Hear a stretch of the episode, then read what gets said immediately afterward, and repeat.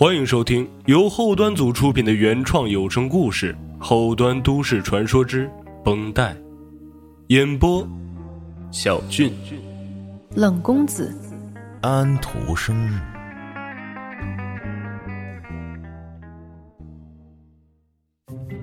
大家好，我是后端组黑羊，今天给大家讲一件发生在我朋友身上的事情。去年年初的时候，疫情平复了很多，但如果要出京或者去一些地方，还是需要核酸证明。我因为一些事情需要出京，于是来到医院做核酸。刚做完核酸检测要离开的时候，看见医院走廊前面有一对男女，男人蹲在轮椅前说话，而女孩。则坐在轮椅上，一直低着头抽泣。我仔细一看，这男人我认识，是一位摄影圈的老朋友，大家都叫他老沈。老沈是八五年出生的，家境优渥，开过几次私人摄影展，也有自己的摄影工作室。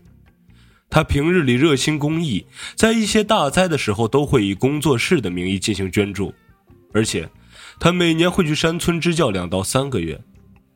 老沈在支教过程中也会拍摄很多照片，在他的镜头里，那些人虽然生活上或多或少有些困境，但是每个人的眼神都真挚而热情。我一直觉得老沈是个充满正能量、仿佛有用不完精力的人。老沈，一米八几的身高，此时正蹲着道歉。虽然他垂头丧气的蹲着，可没显得有多矮。只见他不住的对女孩自责。声音音量不小，而我也能听清楚他说的话。对不起，都是我没有照顾好你，一次次的给你造成这么多伤害，我简直不敢想象，如果没有我，你该怎么办呀？我再看轮椅上的女孩，不免有些惊讶。尽管那女孩穿着长袖上衣和长裤，可依旧能看得出。她左边袖管和右边的裤腿是空的，也就是说，她没有左臂和右腿。但是这两处并没有包扎痕迹，显然是旧伤。而他完整的左腿如今也剪断了裤子，露出来小腿缠绕着一层又一层的纱布绷带，很显然，这是新伤。最近两三年，我和老沈私下交流并不频繁。但他是一个十分喜欢在网络社交平台发布自己动态的人。我并不记得他有这样一位亲友。当然了，谁家也挡不住有些不喜欢被外人知道的事情，这些咱们都可以理解。毕竟我们社交平台所展现出来的动态，都是为了我们想要塑造的人设而服务的。我禁不住又仔细端详了一下那个女孩，她低着头。依旧能看出容颜娇美，清秀的侧颜看起来有几分眼熟。我突然想起来，这女孩我见过。二零一七年的时候，老沈办过一次个人摄影展，当时这女孩是以他女朋友身份出席的，可那个时候的女孩，肢体健全。在展出的聚会中，老沈还给我们几个朋友介绍了他女朋友，她叫小昭。但不是《倚天屠龙记》那个小昭，而是李大钊的钊。很少有女生名字里会有如此英气的字眼。老沈当时牵着小昭的手，满脸骄傲的给我们介绍这位苏州姑娘。小昭年纪比老沈小九岁，父母都在国外，而自己留在国内学习。别看这位姑娘外表看起来十分柔弱，实则行事十分干练。她又是舞蹈专业的，身形极其好看。小昭热心公益，也经常参加支教。她和老沈就是在山区中的学校相识的，而后跟着他来了北京。老沈毫不避讳小昭在自己身边，直接对我们坦白，自己这么多年遇见过的莺莺燕燕数量实在不少，但是从来没遇见过这样一位与他灵魂相互契合的女生。他十分感谢自己能够遇见小昭，甚至觉得这是他多年以来热心公益最好的回报。只是在他感慨之余，望向小昭的眼神中，总带着一丝遗憾。而小昭则谦虚的表示，自己第一眼看见老沈的时候就觉得一见钟情了，如今在一起十分开心之类的话。人家在我们面前肯定不会特别肉麻，但是两个人对视的模样，真就应了现在那句话，非常有感觉，眼神能拉丝儿。如果我之前没见过小昭，对于他现在的样子还不会那么惊讶，可正是因为我之前见过那个鲜活自信的小昭。如今才会觉得更加惊讶。现在轮椅上的小昭，不仅是肢体残缺，整个人都显得畏畏缩缩、萎靡不振。老沈还在忏悔，连肩膀都轻轻的颤抖着。虽然我鼓励你多动，可那前提是你得照顾得了自己。我都和你说过很多次了，那是高处的、危险的东西，不要碰。更不要去厨房，哪怕叫外卖也好呀。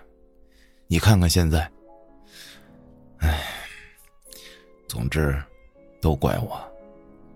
不如我们改请全天护工吧，不然我的工作总是不在家，怎么放心你一个人呢？听见他的话，我大概清楚了，估计着在老沈不在，护工也回家的时候，小昭自己去厨房弄吃的。不小心，这才不自己弄伤。听见老沈的自责，小昭似乎更加无地自容。他弯着脊背，几乎快把头扎到自己腿上，唯唯诺诺的连声道歉：“对不起，对不起，我真的，我，我只是想少给你添点麻烦。”他一边说一边抽泣，说话声音反而越来越小，几乎都快要听不见了。怎么是麻烦呢？我们是夫妻呀。这次只是弄伤你的腿，如果下次弄伤你的头呢？想过后果吗？你要记着，只有我可以照顾好你。嗯，我知道了，只有你可以照顾好我。说完，他松开手，心疼的抚摸着小昭包扎好的右腿，手指在那些纱布上轻轻摩挲着。看得出，他情绪波动很大。我看他俩都平复了一些，这才上前打招呼。老沈看见我，眼中似乎有一丝意外闪过，站起身和我打招呼。小昭看着我，他有些迷茫，慌乱的拉扯着自己的上衣，看样子是想用上衣盖住腿似的，但那都是徒劳。最后。他只得又把目光挪到老沈身上，有些不安的拉住了他的手。他应该已经忘了我是谁了，毕竟只有一面之缘，而且那次展览中人很多，记不住我，也是正常。老沈用另一只手拍了拍小昭的手，笑着问我：“你怎么来医院了？”说完这句话，他还上下打量了我一番，显得十分关切。我心想。你女朋友比我严重啊，连忙解释着：“哦，我要出个门来做个核酸。这位是小昭吧？”老沈似乎这才反应过来，介绍着：“这是我爱人小昭，你们认识吗？”我笑着：“你忘了？上次你办展览的时候，我们都见过。”小昭也似乎想起来。这才微笑着跟我打招呼，我没好意思直接问他为什么会变成这个样子，可以肯定的说，我自己当时的态度足够自然，但是我觉得这种事情就算再怎么好奇，想要知道原因，以后单独问老沈就得了，没必要在当事人面前揭人伤疤。不管是任何事情造成小昭现在的模样，那肯定都是一段痛苦的回忆。尽管我什么都没问，但是小昭还是自己回忆起来。他喃喃着：“一开始你也没认出来我吧？毕竟以前见过的那次我是站着的。可现在……”他伸出右手，无力的捶打着自己的腿。我只能看着他。怎么会变成这样？老沈把轮椅推到一边，不妨碍来往过路人的地方，才跟我说：“高压电。”我一愣，更加惊讶。这年头想见电线杆都不容易了。咱们周围现如今都是地下电缆，看不见电线杆和纵横交错的那种电线了。但是在山区以及那些偏远乡村，还大多架设着明线。你也知道，我以前每年都会去支教，和小昭相识后，我俩就一起出发。结果一次事故，唉，总之。都是我的错，是我没来得及好好照顾他，才变成现在这样。老沈双手抓着头发，他的脸扭曲到一起，痛苦溢于言表。他仿佛不忍回首的摇着头。要不是我那天只顾着学生，小昭不会出事的。小昭拽着他衣服，眼泪汪汪的。怎么能怪你呢？是我自己争强好胜，是我自己造成的，反而是你拯救了我。我没有想到自己变成了一个废人，你还会向我求婚。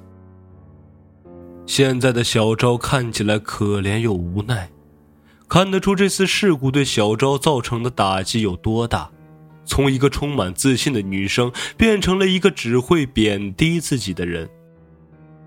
你父母都在国外，除了我谁能照顾你？再说，你变成什么样，也都是你啊。老沈再次蹲下，抱住小昭，细心的拍着她的背，一直安慰。你看夏伯渝，人家六十九岁，双腿都没有了，依靠着假肢还能登上珠峰。你不要说自己是废物，你还是最好的小昭。我看着他们，有说不出来的滋味。纵使我们对于那些发生过不幸造成肢体残疾的人，可以有很多安慰的话去宽解他们，可是我们都明白，如果他们是健全的，一定会有更多可能性。原本有大好的前程、有无限未来的两个人，现在却变成了这副模样。老沈照顾小昭的辛苦，自然不必说。作为小昭自己的痛苦才是最难以接受的吧，毕竟曾经他是那么阳光的一个人。我想岔开话题，于是就问老沈：“你们什么时候结婚的？怎么都没通知我一声？”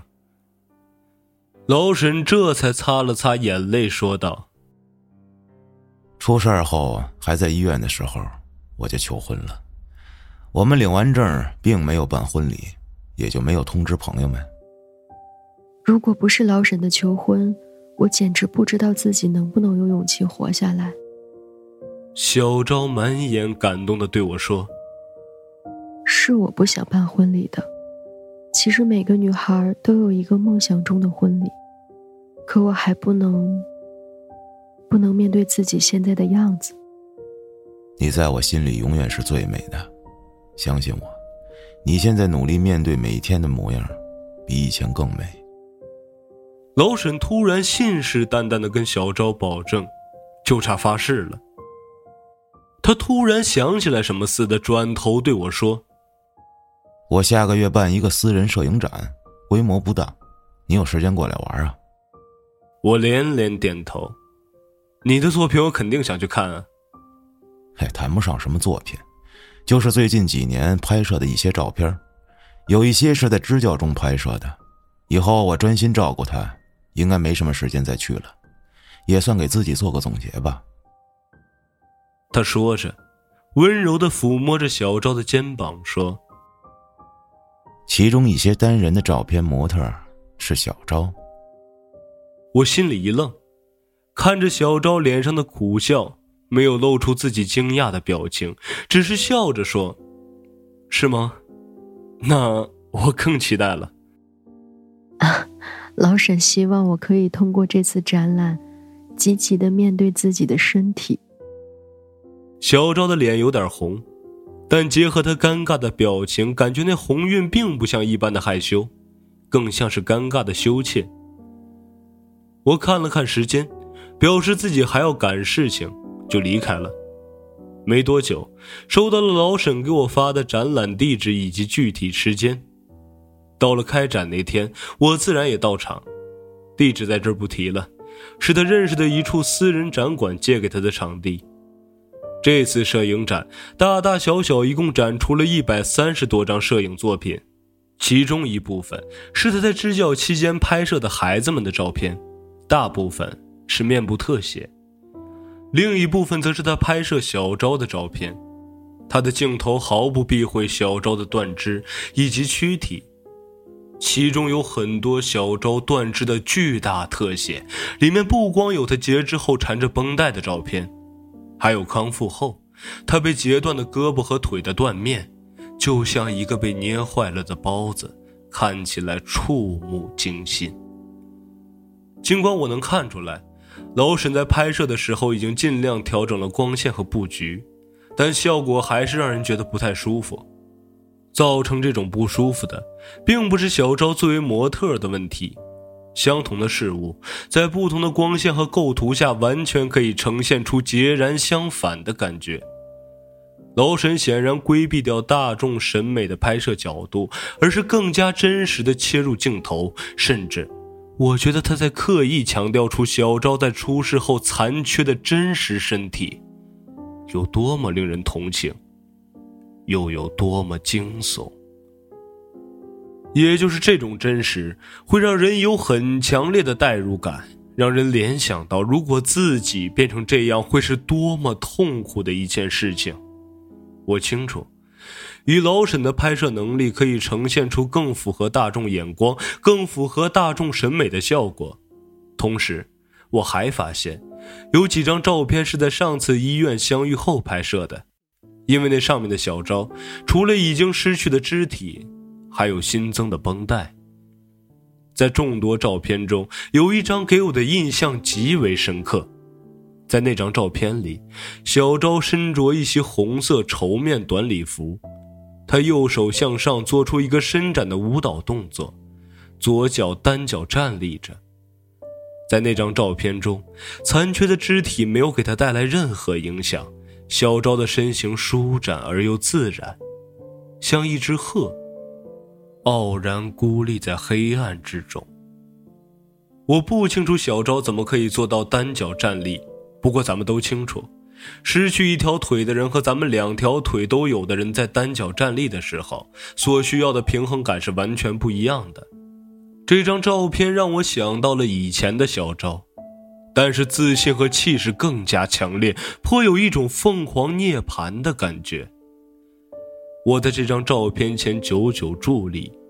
这时，护工推着小昭来到我身边，他说：“我也喜欢这张。”我低头看着小昭，不知道是不是眼前这幅照片给我的错觉。现在看着他，我都觉得和上次见面的时候有些不同。小昭。你好像有了点变化。我笑了一下，又改口道：“我觉得你现在气色很好啊。”小昭看着我，挑了下细眉。我也更喜欢现在的自己。说完，他转头看向那张照片，有些嘲笑的语气说：“哼，甚至超过我曾经健全时候的那种喜欢。”那这么看来，这次展览真的有效。之所以这么说，是因为我记得上回他们说过，想借助这次展览，一是给老沈的支教生涯做个总结，二是希望小昭可以更加坦然的面对自己。是啊，真的有效。但你知道吗？人的身体残缺了并不可怕，但如果是心残了，才最可怕。小昭冷不丁的语气嘲讽的说了一句：“我有点不明所以。”但这个时候，护工已经把他推走了。我看看四周，这次来的人确实不多，基本都是老沈的朋友。他满场飞着，热情中甚至有点亢奋的跟人们交流，直到最后，老沈亲自推着小昭出来，讲了一席话。他微微弓着身子，让自己更加贴近小昭似的说：“感谢大家的到来。”他顿了顿，自己似乎也有点不好意思的笑出来。这次主要是给我自己做一个小结，希望和朋友们分享，以及……老沈环视众人说：“大家都不是外人，我就多说两句。我相信，只要有爱，哪怕没有足够好的环境，哪怕有不完整的躯体，也一样能绽放最好的光辉。不管我们来自哪里，或者遭遇什么。”都不该失去对生活的热忱，你说对吗，小哲？在他说前面这些话的时候，小昭在他身边一直仰着头，脸上挂着淡淡的微笑，但那笑容，也只是在脸上挂着。当老沈问他的时候，他依旧仰着头，咧嘴冲老沈说：“嗯，你说什么都对。”老沈轻轻的皱了一下眉，似乎对他这几个字的回应不大满意，随后岔开话题。我忘了从哪里看到了这么一句话，啊，说每个人都是容器，可以用酒精、欲望、money 填满，当然，最好是用爱。他说完这句话，很多人都低声笑了出来。最后，老沈低头看着小昭，真挚的说：“我不能帮你恢复成你以前的样子，但我会用自己的爱陪伴你走完下半生。”一席话说的小昭热泪盈眶，他点点头，眼中含泪，咬着牙说了一句：“好。”大概过了三个多月吧。就在咱们去年播客节活动前夕，我突然从别的朋友那里知道一个消息：老沈残疾了。这消息着实震惊到我了，压根儿不敢相信。我再三跟朋友确认着：“你是不是听错了？不是受伤导致残疾的不是小昭吗？而且很长时间了。”但对方明确对我表态，就是老沈出事儿了。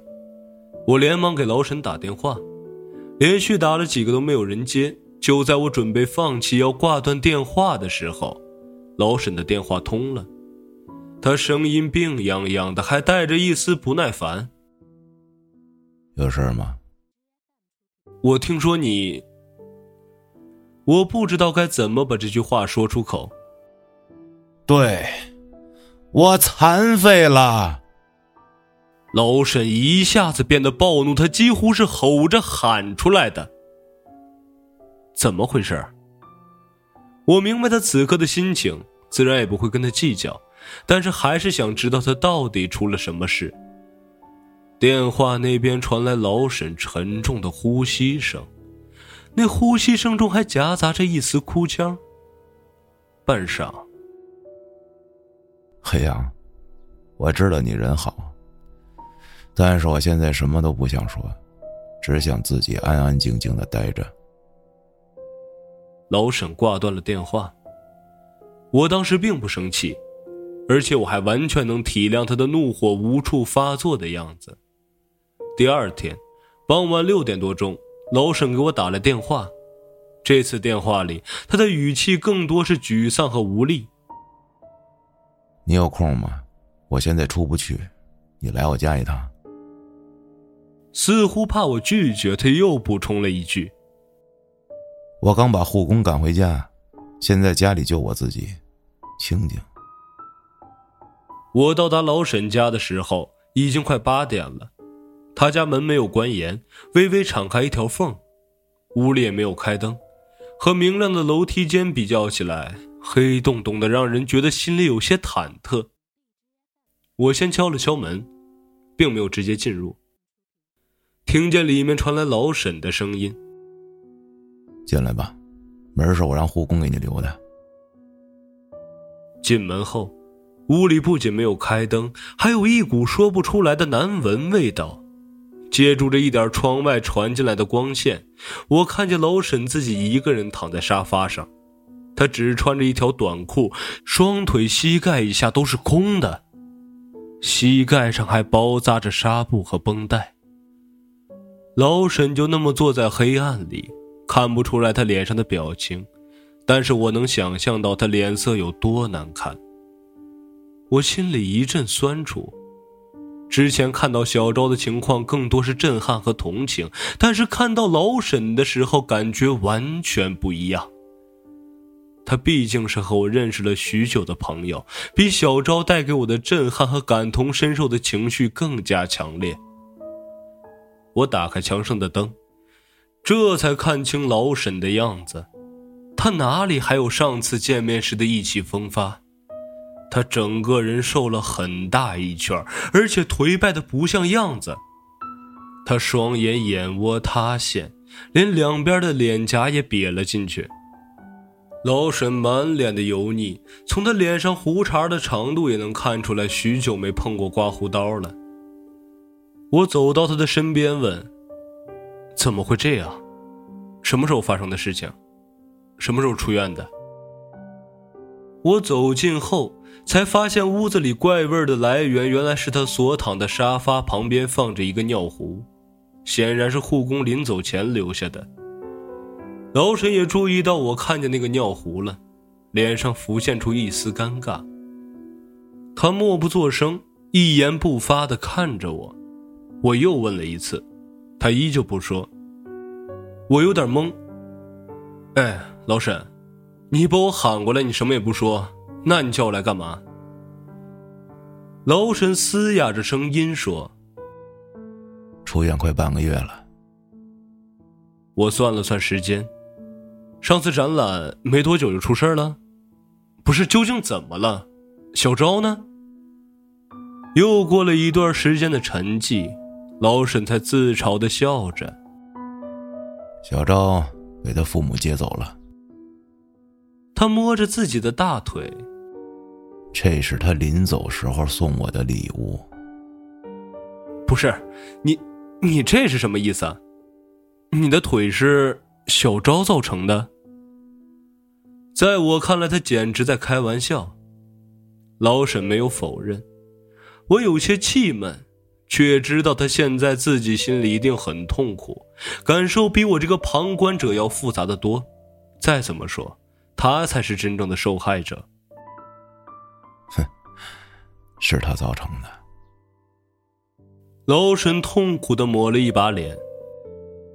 我那么爱他，他居然给我下了大量的麻醉剂，在我昏迷的时候，用绳子把我双腿勒到血液不能循环，直到坏死。我不明白，你们之间感情那么好，他为什么要这样做？我是真的不理解。这怎么也说不通啊！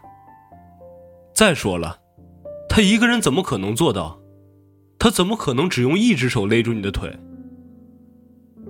老沈没有给我解释，依旧沉醉在自己的痛苦之中。我都不知道他是怎么和父母朋友联系上的，也不知道他父母什么时候回国来接他。这事儿肯定是他找人帮着做的，不然就凭他自己想下楼都困难。我被迷晕了，具体过程根本不清楚，只知道醒来的时候已经在医院了。医生告诉我，这两条腿彻底坏死了，只能截肢。也许我得感谢他，哼，他还记得在飞机起飞之前给护工打电话，让人家来家里照顾我。是护工发现了昏迷的我，才打的急救电话。把我送到医院。老沈，我和小昭并不熟悉，只是见过三次，但是我看得出来，他对你的爱恋和依依不舍不是假的。如果这些都是伪装出来的，他，他演技未免太可怕了。最主要的是，他弄残你出于什么动机啊？因为你照顾的太好了。我问出了这句话。真不是偏袒小昭，而是自己压根不理解他为什么会这么做。总不能因为他自己残疾，就要让爱人和自己处境相同吧？老沈不说话，只是闭着眼睛抚摸自己的腿。过了一会儿，他把手机打开后按了几下，又丢给了我。那是小昭给老沈发来的一段文字，聊天记录都有显示日期。这段文字的发送时间是在摄影展之后的一周。小昭发了很长的一段话。老沈，我已经知道你当初做的一切了。其实我知道有一段时间了，只是弄不明白原因，所以一直没有戳破你的谎言。我能确定你对我的感情是真的，才更加不能理解你为什么会对我做出这种事情来。我以为啊，我们之间所谓没有任何瑕疵的真挚感情，不过是一段笑话，一段恶心的共存关系。结果，经过观察和寻找证据，我大概明白，你把我害成现在这个样子的真正目的，你不是不爱我，你只是更爱你想要的那个人。为什么现在会这样说呢？因为你电脑里的那些恶心的东西，那些向我展现出你究竟是怎样的一个人。而更令人震惊的是，我居然不是唯一的受害者。你曾经无数次的说着，只有你才可以照顾我，是不是对他们也曾经这样说过呢？所以他们才会那么信任你，甚至到最后都为了你去自杀。如果你继续纠缠我，哪怕只有一次，我就把那些东西发给警察，发给你的父母，我还会把你现在的鬼样子发给你喜欢那个圈子里的每一个人，让他们知道你是多大的一个笑话。你不是还邀请他们来看那次展览了吗？当时你的心里一定很满足吧？可现在呢？你以为自己是玩鹰的，结果却被鹰啄了眼睛，哼，真是可笑。对于你的变态爱好有多恶心，我是不想做任何评价的。但你对我做过的事情，挽回不了，也不能被原谅。我本来啊想用法律的手段来惩罚你，但是那不够，远远不够。只有也把你变成残废了，才算得上是惩罚。犯过错的人都要付出代价，你是，大孙也是。我已经拜托朋友去好好照顾他了。山区嘛，你懂的，有点事故很正常，就像我一样。你当初也是这样想的，对吗？想到这里，我觉得自己有些可笑，已经被你害成这个样子了，还是不忍心大孙的孩子也跟着一起受罪。你放心，我不会让他父亲成为他的累赘的。当你醒来的时候啊，我已经和父母上飞机了。祝我一路平安吧，也祝你余生欢喜。好好享受你的下半生吧，既然你这么喜欢，如今自己也变成这样，你应该更开心吧。哼，就这样，再也不见。后面有老沈的咒骂，但回应他的只有红色感叹号了。看完后，我没有把手机还给老沈，而是从他通讯录中搜索关键字。找到了一个叫大孙的人。这个人的聊天记录更久一些，是在医院相遇之后发的。那个大孙问：“沈老师，在朋友圈看到您又要办摄影展了，真厉害！这个赚不少钱吧？您上次给我的钱我又花完了。你也知道，我家娃长大了，家里家外都要花钱。”老沈没有回复他，他又加了一句：“沈老师，您不能忘了我帮您做的事儿吧？要不是我冒着大雨去干的，那小赵老师也不会被砸。咱说好了的，您给我钱以外，您还得帮我，你可不能忘了呀。”沈老师，您不回复的话，我可直接找小昭老师了。我相信他愿意花钱买个真相吧。沈老师，您再不回我的话，那可真就别怪我了。直到两个小时后，老沈才回复了这个叫大孙的人。刚才手机没电，没看见信息。你要多少？你没给小昭发吧？那个叫大孙的人回复说：“嘿嘿，沈老师，不多。”给我两万就行，没事儿，之后用完了我再问您要呗。之后老沈给他发了一个转账，还说了一句：“现在疫情防控期间，生意都不好做，你也别总找我了。”随后是那个人只发来一把鲜花的感谢表情包。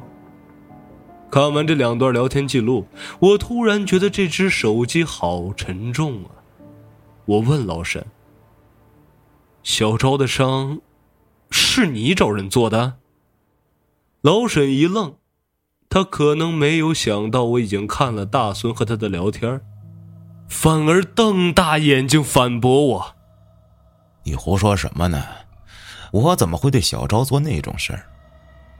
我把电话屏幕给老沈看完之后，他这才不再狡辩，只是紧紧抿着嘴唇。见他再次沉默，我决定主动问他：“这个大孙是谁？”支教时候一个学生的父亲。老沈，咱俩虽说交情不是特别深，也认识几年了。我真不明白你为什么要这么做，难道就为了让小昭离不开你？你们当时已经是男女朋友关系了。老沈看着我，有些无奈的撇着嘴巴，还强撑着为自己辩解一句：“我是真的爱小昭啊！我他妈就没见过哪个男人会把自己心爱的女人弄成残废的。”他给我说的话，我压根儿不信。老沈轻微咳嗽了几下，指着茶几上的水杯问我：“能递给我一下吗？”我看着他现在的模样，哪怕知道他做出的事情，还是有点于心不忍，于是把水杯递给他。喝完一口水后，他似乎舒服了一些，又在沙发靠背上蹭了蹭，找了一个更加舒服的姿势。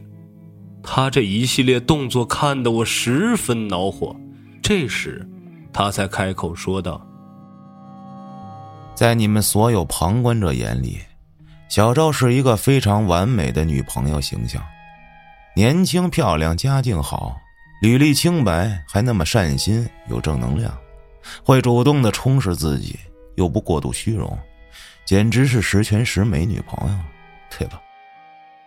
我没有回应这句话。因为我对小昭的了解还没有特别多，显然老沈也不期待我的回应。他说：“但在我眼里，太完美的不正常，残缺的美，才是最美的。”你他妈这是什么狗屁理论？我打断他的话：“你们是谈恋爱，不是艺术品买卖。你当你看断臂维纳斯呢？”哼，你不懂。老沈看着我，满脸向往的说：“我从十几岁的时候就开始发现自己喜欢有缺陷的人，喜欢受伤的人，甚至不在意对方的性别。只要是看见石膏、绷带、纱布缠绕在人体上，我就会莫名的兴奋。太完整的人类躯体对我而言没有什么诱惑力，就像是一盘巧克力。”我知道它好吃，但我并不会格外偏爱。可以说，普通女孩没办法带给我真正的兴奋点。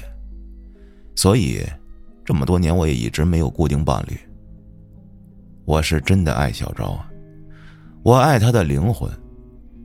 可是她过于完整的身体，让我总觉得有些遗憾。所以，我开始有了一个大胆的想法。为什么不把它变成我心中最完美的样子呢？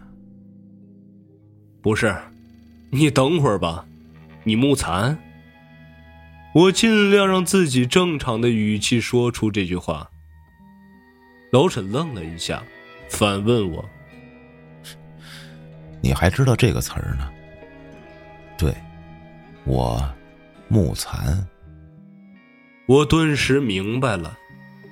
木残是一种性取向，爱慕的慕，残缺的残，也就是对自己爱慕的残疾人会产生一些好感，甚至性冲动。有木残倾向的人，这些人大多是在童年时候受到视觉刺激，从而造成的潜意识影响；还有一些则是不知道因为什么原因，只是突然发现自己对残疾人特别感兴趣，甚至有性冲动。这两种大多在青春期的时候就会自我发觉，意识到自己有这方面的倾向。大部分的木残者并不会对所有残疾人都有性冲动。只是针对自己爱慕的类型才会产生好感。目残者也分很多种，有的喜欢肢体残缺的截肢患者，有的则喜欢高度瘫痪甚至盲人那种生活基本不能自理的类型，也有一些会单纯喜欢毁容的另一半。当然，他们在选择自己喜好的时候，对对方的外貌及内涵也十分重要，而不只是只要残疾人就会喜欢。这点和咱们普通人还是一样的。这种关系与 S.M 之类的性虐爱好还不一样，目前也没有科学证明来证实木残现象属于心理疾病，因为他们的思维行为都正常，和普通人唯一有区别的只是喜欢残疾人。简单来说，更像是一种与众不同的爱好，就像口味一样，你喜欢吃甜，他喜欢吃酸，而木残者喜欢残缺的肢体。大部分的木残者在社会上都有积极的作用，他们讨厌歧视残疾人的行为，也有很多木残者会热心公益，投身于残疾人的康复事业当中。可是我从来没听说过有哪个木残者会亲自下手把别人害残疾。我看着老沈一脸理所应当的样子说：“你，真他妈恶心！我怎么恶心了？”我只是喜欢残疾人，和你们喜欢看黑丝儿、喜欢看长腿、看八块腹肌的没有任何区别。我们这些都叫爱好。我忍不住翻了个白眼儿，你这是混淆视听。喜欢看和自己去害人是两码事儿。老沈挥舞着双手，可能是因为动作过大扯到了他的腿，又赶紧停下。他急促的为自己申辩。你不懂，你不懂那种最完美的作品由自己亲手制造的感觉。面对他执迷不悟的样子，我说：“在我眼里，每个人都是完美的艺术品，而你的行为恰恰是毁掉了这种完美。明明就是你自私自利，为了一己私欲去毁掉了别人的人生。你懂什么？如果他不知道真相。”我们将会是最幸福的夫妻，我怎么毁掉他的人生了？世界上不会有人比我对他更好。我看着老沈近乎魔障的样子，有些无力。没人能喊醒一个装睡的人，但我最后还是对他说：“你喜欢的究竟是残缺的美好，还是自己编织的骗局？”如果真像你说的那样，你们是最幸福的夫妻，那你现在就不该得到这样的结果。我们怎么看不重要，从小昭对你的回报上就可以知道，他压根儿就不能接受你所做的一切，就是你毁掉了小昭原本的人生。说完这句话后，我回家了。这世上那么多人。喜好都是多元化的，无可厚非。但是为了自己的喜好去硬生生的改变他人，甚至去害人，那我只能说，如今的老沈，是他咎由自取。今年年初，我听朋友说老沈自杀了，葬礼十分简单，他们有人结伴一起去了，但是我没去。老沈终究接受不了自己的样子。如果真的木残，为什么他不能接受自己的模样，用他嘴里所说那种积极的态度去好好生活，不就完了？终归，是那种所谓美好的残缺，没降临到自己身上罢了。需要你